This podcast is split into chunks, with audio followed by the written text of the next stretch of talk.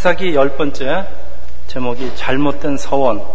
사사기 11장 29절부터 40절, 로마서 12장 1절 우리 같이 봉독했습니다. 저는 주재원으로 미국에 오게 됐는데 딱 1년만 있기로 아버지하고 약속을 하고 왔습니다. 근데 주재원 생활 6년을 하다 보니까 도저히 한국 가서 살 수가 없었어요. 애들도 크고 그래서. 그래서 그냥 눌러 앉았는데 그리고 한 10년이 흐른 어느 날 아침 새벽인데 서울에서 동생한테 전화가 왔습니다. 그래서 간신히 그 아버지 장식에 참석하게 됐는데 정신이 없었죠. 그리고 3일 뒤에 제가 아버지 무덤 앞에 다시 섰습니다. 3호제인가 뭐 그런 게 있습니다. 근데 내가 아들로서 아버지가 나를 키워만 주셨는데 아들로서 아버지를 위해서 한 것이 도대체 무엇이 있는가 하는 그 회한이 갑자기 엄습을 하는데 아, 이 견딜 수가 없어요. 아버지가 살아계실 때도 아버지가 병드신 아버지를 위해서 뭐 멀리 떨어져 있으니까 아무것도 할 수 없었지만은 지금은 아버지가 돌아가셨는데 삶과 죽음이라는 그 넘을 수 없는 장벽 앞에서 정말 인간이 할 수 있는 거라는 건 아무것도 없었습니다. 갑자기 아 천당이 있어서 제가 아버지를 그곳에 보내드릴 수 있으면 얼마나 좋을까 하는 생각이 드는데 만약 천당이 정말로 존재한다고 해도 이것이 하나님한테 달린 일이지 어찌 제가 제 뜻으로 가능한 일이겠습니까? 근데 돌연 난생 처음으로 제 입에서 이게 기도인지 소원인지도 알 수 없는 그 말이 그냥 터져 나오는데 하나님, 만일 당신이 정말 살아있다면 우리 아버지 영혼을 받으세요. 일단 먼저 받으시고 계산은 제가 나중에 꼭 치르겠습니다. 자, 지금 생각하면 참으로 그 어처구니 없는 소원인데 그 당시 하나님께서 정말 살아계신지도 모르는 장사, 저는 장사꾼이었습니다. 장사꾼이 뭐 아는 것은 기브앤테이크의 그 장사 원칙밖에 없는데 그러니까 이런 어처구니 없는 기도를 하나님한테 협상이라고 그럴까요? 거래라고 그럴까요? 하게 되지 않았나? 그렇게 생각합니다. 자, 오늘 본문은 건달 출신 입다가 그 암몬과 전쟁을 하게 되는데 이 사람 하나님에 대해서 별로 아는 거 없는 사람이 전쟁에 이기게 해주시면은 집으로 돌아올 때 제일 먼저 마중 나온 사람을 번제로 드리겠다고 소원을 하는데 하필이면은 마중 나온 사람이 무남동녀 외동딸입니다. 여러분 번제는 재물을 재물을 불러 완전히 태워서 하나님께 드리시는, 드리는 것인데 이런 이런 소원을 반드시 지켜야 한다는 이 사람 신앙인지 아니면 그 무집인지 고집인지도 모르는 그, 그 자기 신앙에 걸려서 자기 하나밖에 없는 딸 번제로 드리는 아버지 그리고 이런 아버지 말씀에 순종해서 자기의 그 젊은 몸을 번제단에다 던지는 딸. 이 하나만 알고 둘은 모르는 이 대책 없는 사람들 우리 지금 보고 있습니다. 그런데 정말 이해가 안, 안 되는 것은 아, 하나님께서 왜 이것을 막지 않으시고 이 죄 없는 처녀를 그냥 죽게 놔두시는가 하는 생각이 들어서 이걸 읽으면 성경 덮고 싶어요, 그냥. 하나님은 잔인한 분이 아니신데 도대체 성경에 왜 이런 얘기를 그냥 기록해놨을 리는 없고 그렇다면 이, 이 여자의 죽음이 의미하는 것은 과연 무엇일까? 오늘 숙제입니다. 자, 서원이란 무엇일까요? 여러분은 하나님께 서원을 해본 적이 있으세요? 있으시면 손 한번 들어보세요. 아직 없죠? 자, 오늘날에 많은 사람들이 이 입다처럼 소원에 대해서 잘못된 지식을 갖고 있는데, 첫째, 소원은 하나님 저를 위해서 무엇을 해주시면은 저는 하나님께 무엇을 해드리겠습니다. 둘째, 소원은 하나님께 약속하는 것이기 때문에 잘못된 것이라도 반드시 지켜야 한다. 이 두 가지. 과연 이런 생각이 여러분 맞다고 생각을 하십니까? 하나님하고 약속인데 반드시 지켜야 될 것도 같아요. 맞습니까, 이게? 자, 오늘 본문 11장 전반부를 요약을 하면은 입다의 아버지 이름은 길라앗. 사람 이름하고 이 동네 이름이 같은 걸로 보아서 이 길라앗이라는 사람은 동네를 대표하는 유지 같습니다. 입다는 이, 이 동네 유지 길라앗과 기생 사이에 태어난 사생아. 그러니까 형제들한테 구박을 얼마나 받았겠습니까? 쫓겨나서 결국은 돕당해서 건달, 두목 노릇을 하고 살았습니다. 근데 암몬이 쳐들어오고 이 길라스에 있는 장로들이 급하니까 입다를 찾아와서 구해줄 것을 요청을 하는데 입다를 찾아온 이유가 뭐 입다가 인격이 고매해서 그런 게 아니고 입다가 깡패니까 부하들이 많고 싸움을 잘한다는 것입니다. 그래서 입다는 지금까지 사사들하고는 달리 하나님께서 사사로 세운 것이 아니고 길랏 장로들 사람 위에서 세워진 것인데 자, 입다는 전쟁을 하기 직전에 두려웠든지 하나님께 결코 해서는 안 될 그냥 서원을 하고 말았습니다. 그리고 오늘 본문입니다. 29절 여호와의 영이 입다에게 임하시니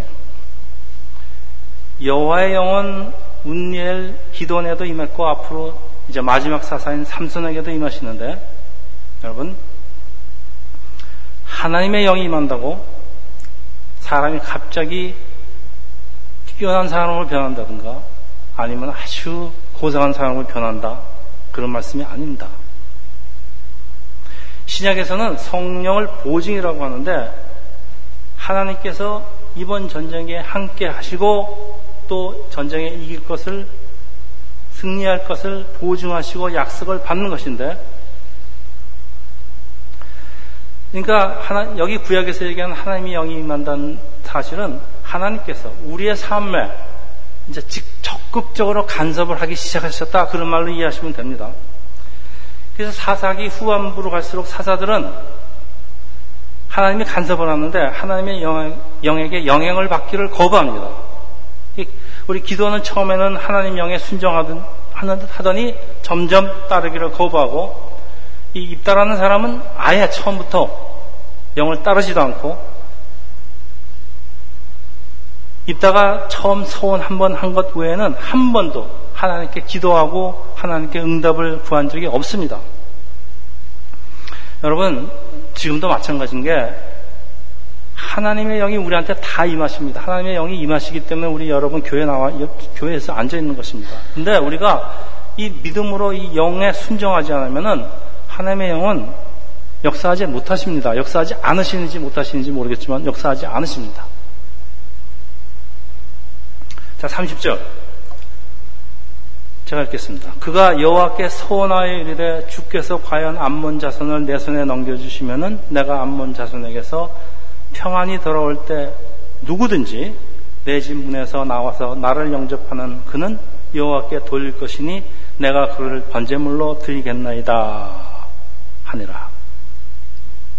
자, 하나님의 영이 여호와한테 어, 입닥에 임했는데도 이 사람이 믿음이 없으니까 믿지를 못하니까 겁은 나고 어떻게든지 하나님한테 붙들고 약속을 받으려는 생각이지만은 이 모든 것이 하나님에 대한 그 무지와 불순종으로 시작을 합니다. 자, 누구든지 의 영어 번역은 whatever or whoever.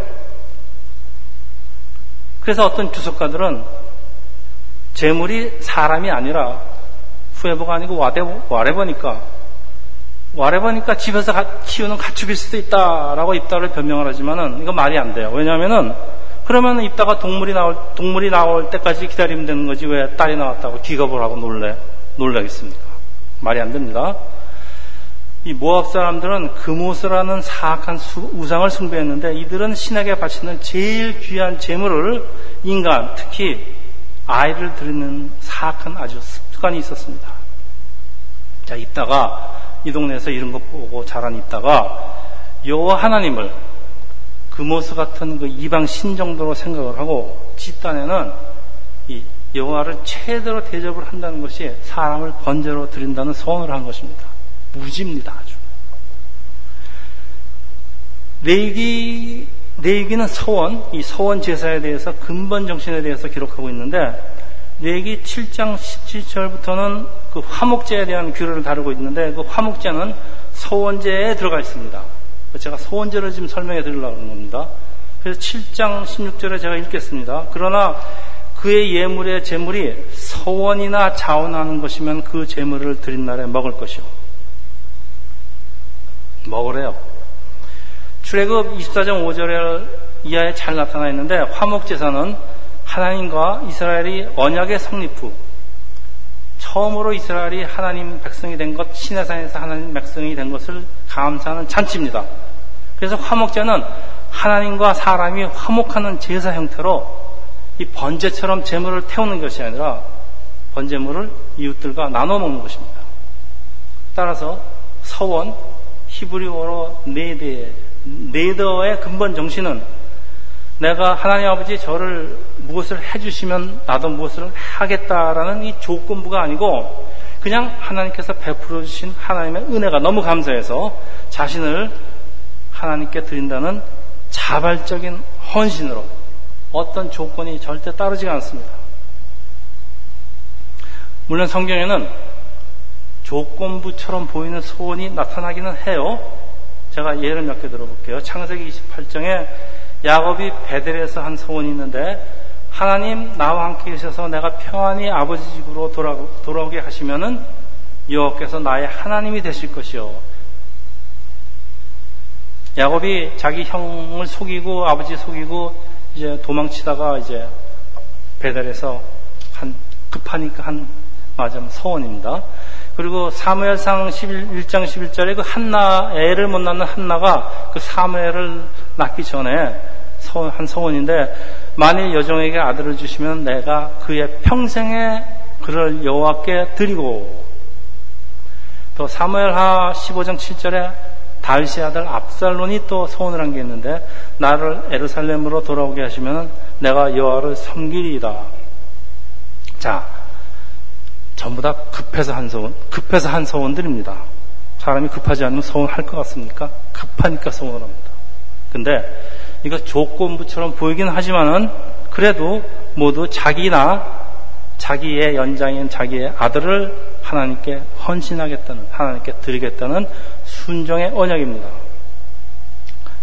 소원은 그런 것이 아니고 다른 사람을 희생 제물로 하겠다는 것으로 입다가 이런 소원을 하지 않았어도 하나님께서는 승리를 주실 것인데 괜히 지가 지가 집안에 절여서 한 그 불신앙입니다.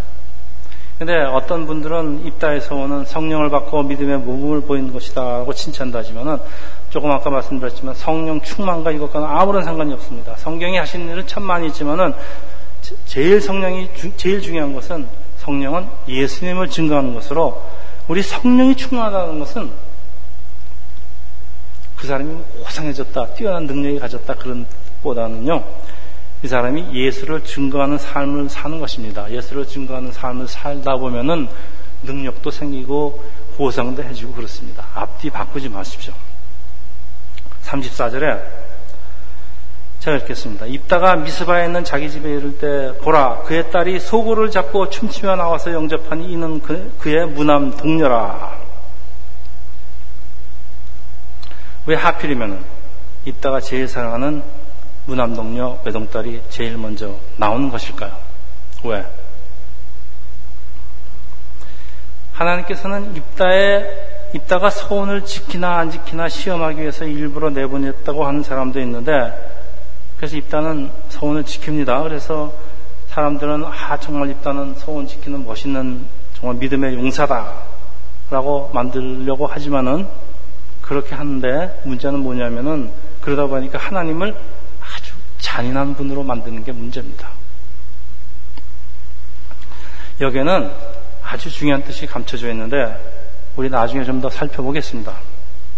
자, 이따가 애통해 하는 표현이 35절인데 이거는 개정보다 새 번역이 아주 리얼합니다. 그래서 제가 새 번역으로 읽어보겠습니다. 입다는 자기 딸을 보는 순간 옷을 찢으면서 부르짖었다. 아이고 이 자식아, 내가 이 아버지의 가슴을 후벼 파는구나. 나를 이렇게 괴롭히는 것이 하필은 뭐야 너란 말이냐. 주님께 소원한 것이라 돌이킬 수도 없으니 어찌한단 말인가? 당시 전쟁에서 승리하고 돌아오는 군인들을 제일 먼저 반겨주는 사람은 보통 여인, 여자. 그래서 입다를 제일 먼저 맞이할 사람은 자기 부인 아니면 딸입니다. 근데 입다가 애통해하는 모습으로 보아서 딸이 나올 것은 전혀 예상하지 못했다는 말이고, 그럼 도대체 입다가 이게 누가 나올 줄 알고 이런 서운을 했다는 말입니까? 여종? 하인? 어떤, 어떤 사람은 맨날 바가지 긁어대는 마누라를 이번 기회에 제거해버리자. 뭐 설마 그러게 했겠습니까? 첫째, 입단은 율법에 대해서 너무 무지했다는 것입니다. 민수기 30장은 사람의 소원에 대한 것으로 민수기 30장 2절 제가 읽겠습니다. 사람이 여호와께 소원하였거나 결심하고 서약하였으면은 깨뜨리지 말고 그가 입으로 말한 대로 다 이행할 것이니라. 어떤 분은 입다가 소원을 지키기 위해서 자기 딸을 바친 것을 칭찬하면서 한 번 소원한 것은 무슨 일이 있어도 지키는 모범을 믿음의 용사가 입다가 보여주고 있다고 하지만은 그분은 수라에 딸이 없어서 그런지 혹은 딸이 너무 많아서 하나 둘 처치하려고 그러는지 모르겠지만은 저는 딸만 둘 있는데 차라리 제가 죽지 제 딸을 죽일 수는 없을 것 같아요. 사랑과의 약속도 우리 성심으로 지켜야 하는 거지만 특히 하나님과의 약속인데 하나님께 손을 들 때는 신중하게 생각을 하고 하는 것이지 그리고 또 일단 했으면은 힘과 마음을 다하여 지키는 것이 물론입니다. 그러나, 그러나, 만약 그 소원이 잘못된 것이면 특히 사람의 생명과 관련된 것도 반드시 지켜야 하는 것일까요? 여러분, 소원 한 분 안 계신 것 같은데 모르겠습니다만은 여러분 소원을 하시게 되는 날이 옵니다. 그래서 이런 거 지켜야 된단 말입니까? 계속되는 민수기 30장은 이 잘못된 서원은 무효로 간주하는 예외 조항을 기록하고 있는데 무엇보다도 율법은 인간 범죄를 금지하는데 그 레기 18장 21절에 보면은요 결단코 자녀를 몰렉에게 주어 불로 통과하게 함으로써 하나님의 이름을 욕되게 하지 말라. 몰렉은 그 이방 아주 사악한 이방 신입니다. 몰렉에게 주어 불로 통과한다는 건 번제입니다. 그러니까 사람을 번제로 바치는 이 사악한 이방 종교 의식으로 이게 번제가 사람 번제는 그러니까 입다가 만약에 서원을 지킨다면은 오히려 하나님의 이름을 욕되게 한다는 사실을 입다는 모르고 있습니다. 문제가 뭔가 하면요. 입다 주변에는 이런 하나님의 율법을 올바르게 알려줄 만한 제사장도 없고 레이 사람도 없다는 것으로 입다 그리고 딸의 그 하나님 말씀에 대한 무지로 죄 없는 처녀가 그냥 번제로 희생이 됩니다. 둘째, 입다의 서원은 하나님과 거래를 하고 하나님, 하나님을 사람의 뜻으로 묻기를 원하는 건데 여러분 사람이 하나님께 드리는 것은 순종이지 이거 거래가 아닙니다. 하나님하고 협상하려고 그러지 마십시오. 입다의 서원은 어리석고 무식하고 무모하고 즉흥적으로 한 것인데 절대로 이런 서원 해서도 안 되고 했어도 지켜도 안 되는 이유는 다른 사람의 생명을 제물로 삼았다는 것입니다. 자기에게 있어도 그만, 없어도 그만인 다른 사람의 것, 그것도 다른 사람의 생명으로 하나님과 거래를 하겠다는 것인데, 막상 뚜껑을 열어보니까 자기가 제일 소중히 여기는 무남동녀 외딸이라는 걸 알고 옷을 찢고 아빠 딸을 원망을 하는데 이 인간 서원은 지가 해놓고서는 왜 딸 원망하는 것일까요? 근데 하필이면 가장 아끼는 딸이 나왔다는 것이 과연 우연일까요?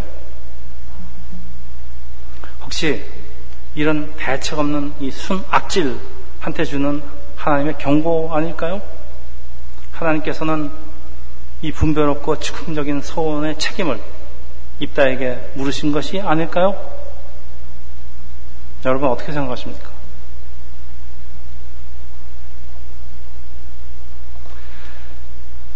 자, 여러분이 어떻게 생각하시든 문제는 하나님 말씀을 모르면은 여러분 잘 들으세요. 하나님 말씀을 모르면은 지금도 이런 짓 하지 말라는 법이 없습니다. 말씀을 올바로 배우는 것이 무척 중요한 것은 이 경우 봐도 알수 있는데 우리도 입다처럼 하나님의 말씀을 몰라서 혹은 알아도 잘못을 저지르는 연약한 인간으로 사실 입다가 우리하고 크게 다를 거 없는 사람이라는 것입니다. 그래서 때로는 우리의 잘못을 깨닫게 하시라고 하나님께서 경고를 바라시는데 이럴 때 우리가 해야 할 일은 서원을 지키려고 딸을 죽이는 것이 아니라 즉흥적이고 잘못된 서원에 대해서 하나님께 회개를 하고 용서를 구하는 것입니다. 아, 지가 용서를 구하면 되지 왜 딸을 죽여요? 그리고 최악의 경우 내가 어긴 소원에 대해서 하나님의 하나님이 벌하시겠다면은 딸 희생시키지 말고 자기가 그걸 그발 받으면 될 거 아닙니까? 그렇게 딸을 사랑한다고 그러면 도대체 저는 이 인간을 이해할 수가 없습니다. 인간을 인간의 번제를 율법으로 금하신 하나님께서 입다의 딸을 번제로 받으실 리가 없고 괜히 멀쩡한 목숨 하나 희생되었을 뿐입니다. 그래서 그런지 그 유대인의 그 미드라시라는 유대인 성경 비슷한 게 있습니다. 거기에 보면은 입다는 딸을 제물로 바친 죄 때문에 심판을 받고 몸이 토막이 나서 죽었다고 합니다. 사실인지 아닌지는 뭐 본 사람이 없으니까 모르겠습니다. 유대인들도 이건 말도 안 된다고 그러는 거, 그 얘기 하는 것입니다, 지금. 자, 두 달이 지난 후에 입다의 딸은 집으로 돌아와서 처녀로서 생을 마감하는데, 아, 여기 처녀 많은데, 이렇게 생을 마감하면 얼마나 슬프겠습니까? 그렇죠? 이 일로 인해서 이스라엘 여인들은 매년 산으로 들어가 4일 동안 애곡을 하는 풍습이 생깁니다. 어떤 학자들은 이 얘기가 너무나 참혹하기 때문에 그런지 이거는 그녀가 번지러 죽은 것이 아니고 결혼하지 않고 평생을 처녀로 사는 것이라고 주장도 합니다. 그렇지만은 아, 세상에 처녀로 사는 사람이 불쌍해서 이스라엘 여인들을, 여인들이 매년 산으로 가서 4일 동안 애곡하는 풍습이 생겼겠습니까? 말도 되지 않습니다. 자, 이제 우리는 가장 심각한 질문에 도달을 합니다. 왜 사랑의 하나님께서 이런 비극을 막지 않으셨을까? 왜 입다에 따른 아버지의 말도 안 되는 서원에 순종을 하고 그 자기 아까운 그 젊은 목숨을 번제단에다가 태워서 죽음을 당해야 했는가 하는 질문이 여러분의 마음에 떠오르지 않는다면 여러분 참 문제가 있는 사람입니다. 왜냐하면 성경에 이런 이상한 이야기가 쓰여 있다는 것은 분명히 의미가 있는데 입다에 따른 딸의 죽음이 의미하는 것은 과연 무엇일까요?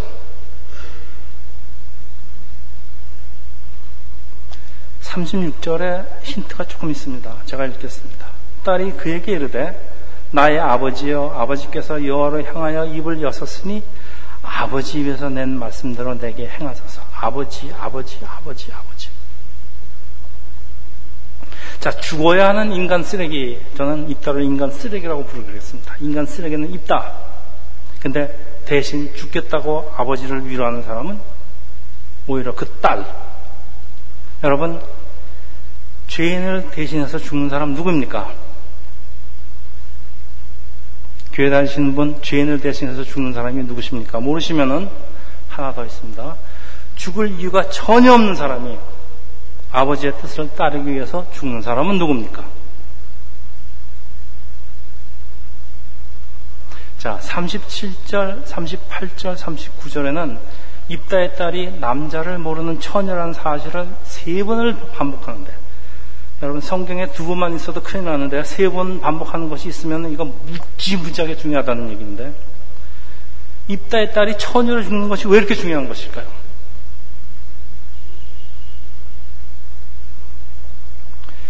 이스라엘은 온갖 우상 잡신과 간음을 하는 말하자면 창녀 같은 사람인데 우리가 창녀 같은 사람들이라는 그런 얘기입니다. 처녀는 이것과 완전 반대로 순결한 여인으로 순결한 사람이 번제물이 된다는 것은 흠이 없는 짐승만이 제물로 사용될 수 있다는 것을 상징합니다. 여러분 잘 아실 수 있는데 사람은 죄가 많아서 제물이 될 수가 없고 죄 없고 흠 없는 예수께서 이 땅에 오시고 화목 제물로 대신 죽으시는 것을 예표하는 것입니다.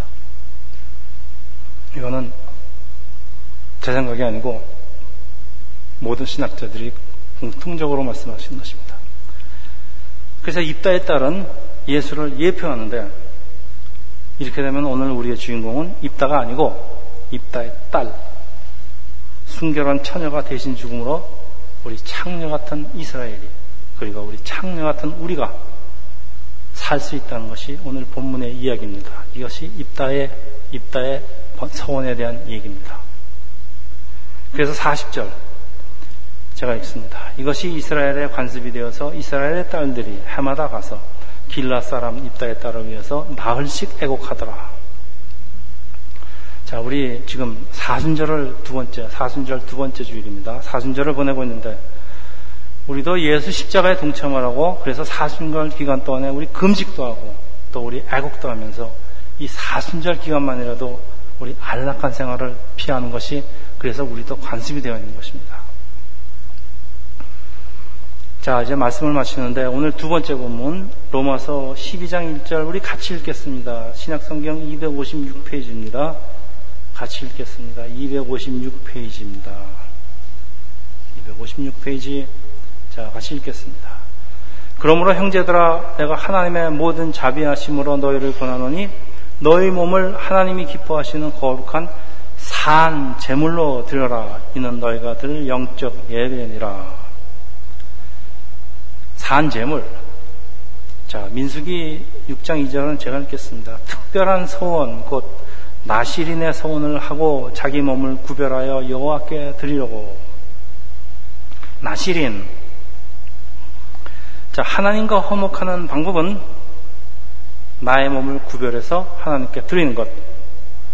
내가 할 수 있는 가장 최고의 소원은 나의 몸을 하나님께 산 제물로 드리는 것으로. 이것이 우리가 매일 하나님께 드리는 영적 예배라고 사도 바울은 말씀하고 있습니다. 입다의 소원이 잘못된 것은 자신을 산 제물로 드리려고 하질 않고 남을 희생 제물로 삼아서 하나님과 거래를 하려고 했다는 것입니다. 여러분, 이거 남이 얘기 같죠? 어쩌면 우리도 신앙생활도 이렇게 하고 있는 것이 모르는 것이 자, 잘 들으십시오. 내가 얼마를 하나님께 바치면은 내가 이만큼 헌신을 하면은 하나님께서 몇 배로 축복을 해줄 것이다. 라고 하나님과 은연 중에 거래를 해보지 않으신 분 있으시면 손 들어 보십시오. 저도 해봤습니다. 서원은 조건부 거래가 아닌 것처럼 우리가 드리는 헌금도 우리가 드리는 헌신도 그 어떤 것도 하나님 앞에서는 절대 조건부가 될 수가 없습니다. 이게 조건부가 되기 때문에 기복 신앙이 되는 것입니다. 이게 조건부가 되기 때문에 자꾸 교회가 이상하게 타락하는 것입니다. 하나님께서 나 같은 사람을 구원하시려고 베풀어 주신 은혜, 그 은혜가 너무 감사해서 그냥 우리 감사의 표시로 도저히 가만히 있을 수가 없습니다. 그 감사의 표시로 드리는 것이 소원입니다.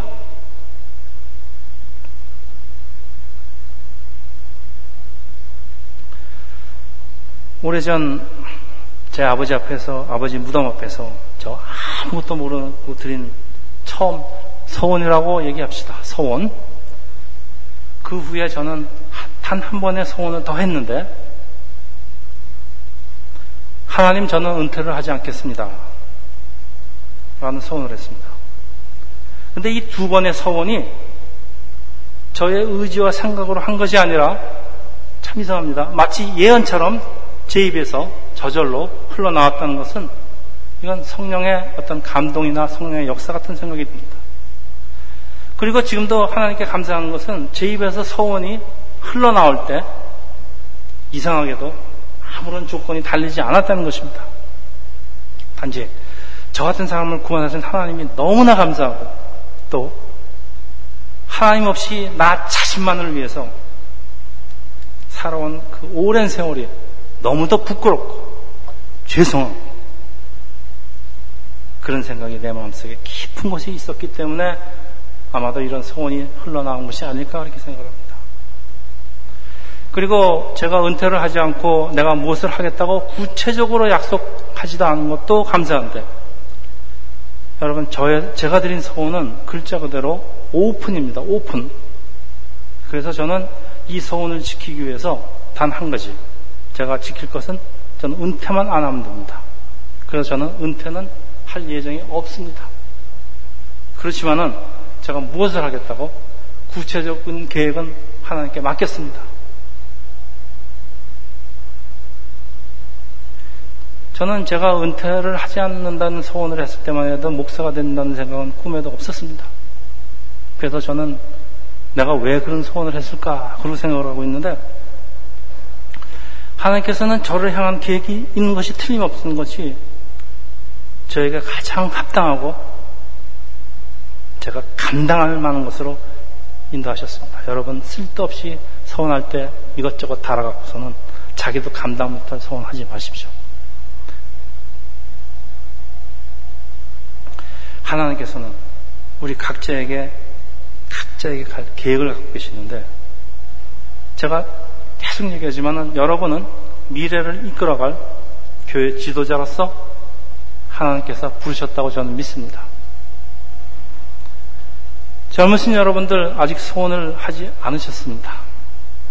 근데 소원을 하시게 되면은 깊이 생각하시고 언젠가 소원을 하더라도 나의 주장과 나의 계획은 브랭크로 백지로 남겨두시고 모든 것을 하나님께서 직접 그 브랭크에다 쓰시게 하시길 바라는 것은 하나님께서는 여러분보다 여러분을 더 잘하시고 나보다 더 잘 아시기 때문에 나에게 가장 합당한 것으로 하나님이 써주실 것이 됩니다.